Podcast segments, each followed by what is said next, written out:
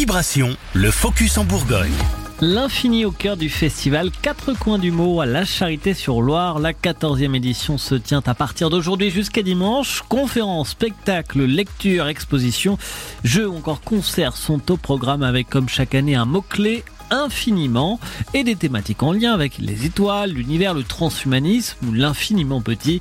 D'ailleurs, le physicien et philosophe Étienne Klein viendra t'en parler. Et ne vous y trompez pas, le festival n'est pas élitiste. Au contraire, c'est ce que dit son directeur, Philippe Lemoine. C'est pas un festival littéraire, c'est un festival autour des mots.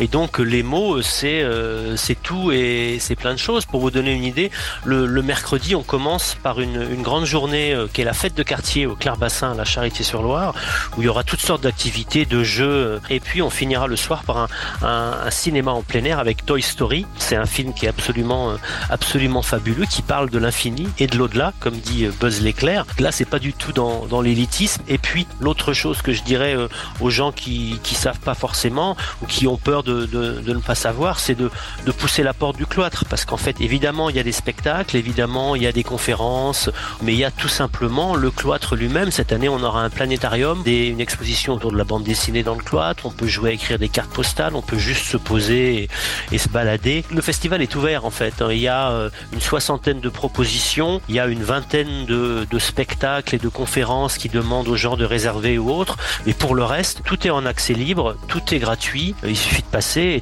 de se faire une idée. Philippe Lemoine, directeur du festival aux Quatre coins du mot à la Charité-sur-Loire dans la Nièvre.